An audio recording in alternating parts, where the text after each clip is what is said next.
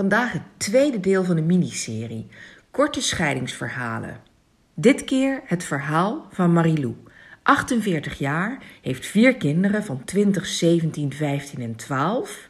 En ze kwam in contact met mij via de podcast. En daarom vind ik het ook toepasselijk haar verhaal hier te mogen vertellen.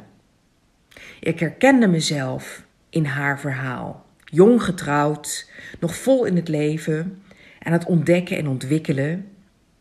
In het buitenland gewoond. En na haar ontmoeting is ze snel gaan samenwonen. Dat scheelde in de kosten. En ze zaten toch al zo vaak bij elkaar. En Marilou vertelt: Als ik er nu op terugkijk, verliep het in die eerste periode al niet soepel. Maar ja, zonder kinderen en de daarbij horende verantwoordelijkheid sta je toch heel anders in het leven. We gingen veel op stap, feestjes in huis en de drank vloeide rijkelijk.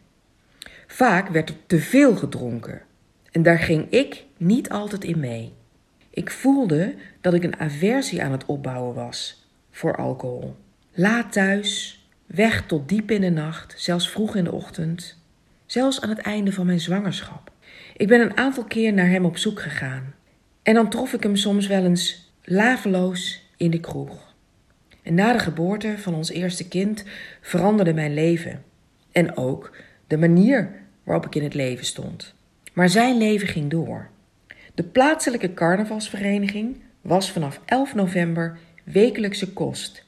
En naarmate we dichter bij de carnavalsweek kwamen, was zij soms gehele weekenden op pad. Het ging steeds meer wringen. Dit paste zo niet bij mij. Wat een toestanden elke keer. Ruzies, drank, geen tijd, energie voor het gezin, voor mij.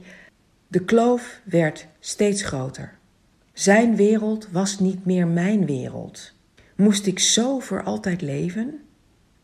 Voordat ik de keuze had gemaakt, ging er heel wat aan vooraf. Mijn hoofd wist nog niet waar mijn hart zo naar verlangde. Ik stond op een verjaardag en keek naar hem. De drank, de grappen, de mensen die erin meegingen en ik voelde plots een enorme afstand.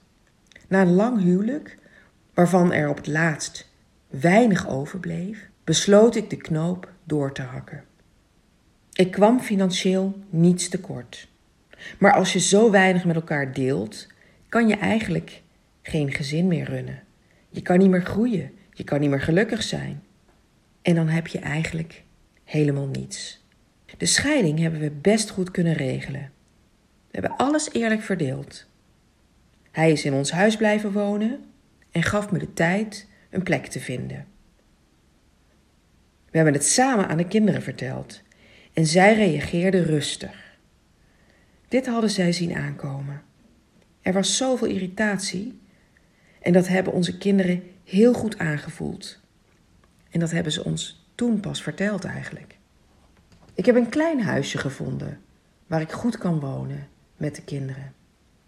Het duurde, ondanks dat de omgang met mijn ex soepel verliep, toch een, wel een tijd voordat ik kan zeggen: ik ben weer op de rit. Ik voel vooruitgang.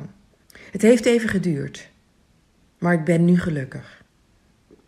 De afstand, de scheiding heeft me goed gedaan uiteindelijk.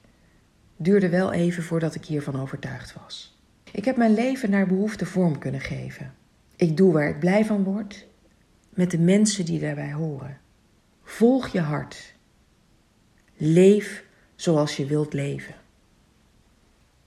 Ik wil Marilou hartelijk danken dat zij uh, mij toestemming heeft gegeven haar verhaal te delen. Um, wat is jouw verhaal? Ik ben daar erg benieuwd naar. Um, het is heel verhelderend en het lucht op je verhaal te kunnen vertellen. Mocht je dit willen, laat het me weten. Neem even contact met me op en ik wens je een hele fijne dag. Heel fijn dat je luisterde naar deze nieuwe aflevering. Ben je geïnspireerd geraakt en vind jij het ook zo belangrijk dat anderen zich gesteund voelen door deze verhalen, zich erin herkennen? Ja, want je bent niet de enige. Laat dan een review achter in bijvoorbeeld iTunes. Of deel het door middel van een screenshot op Instagram of Facebook.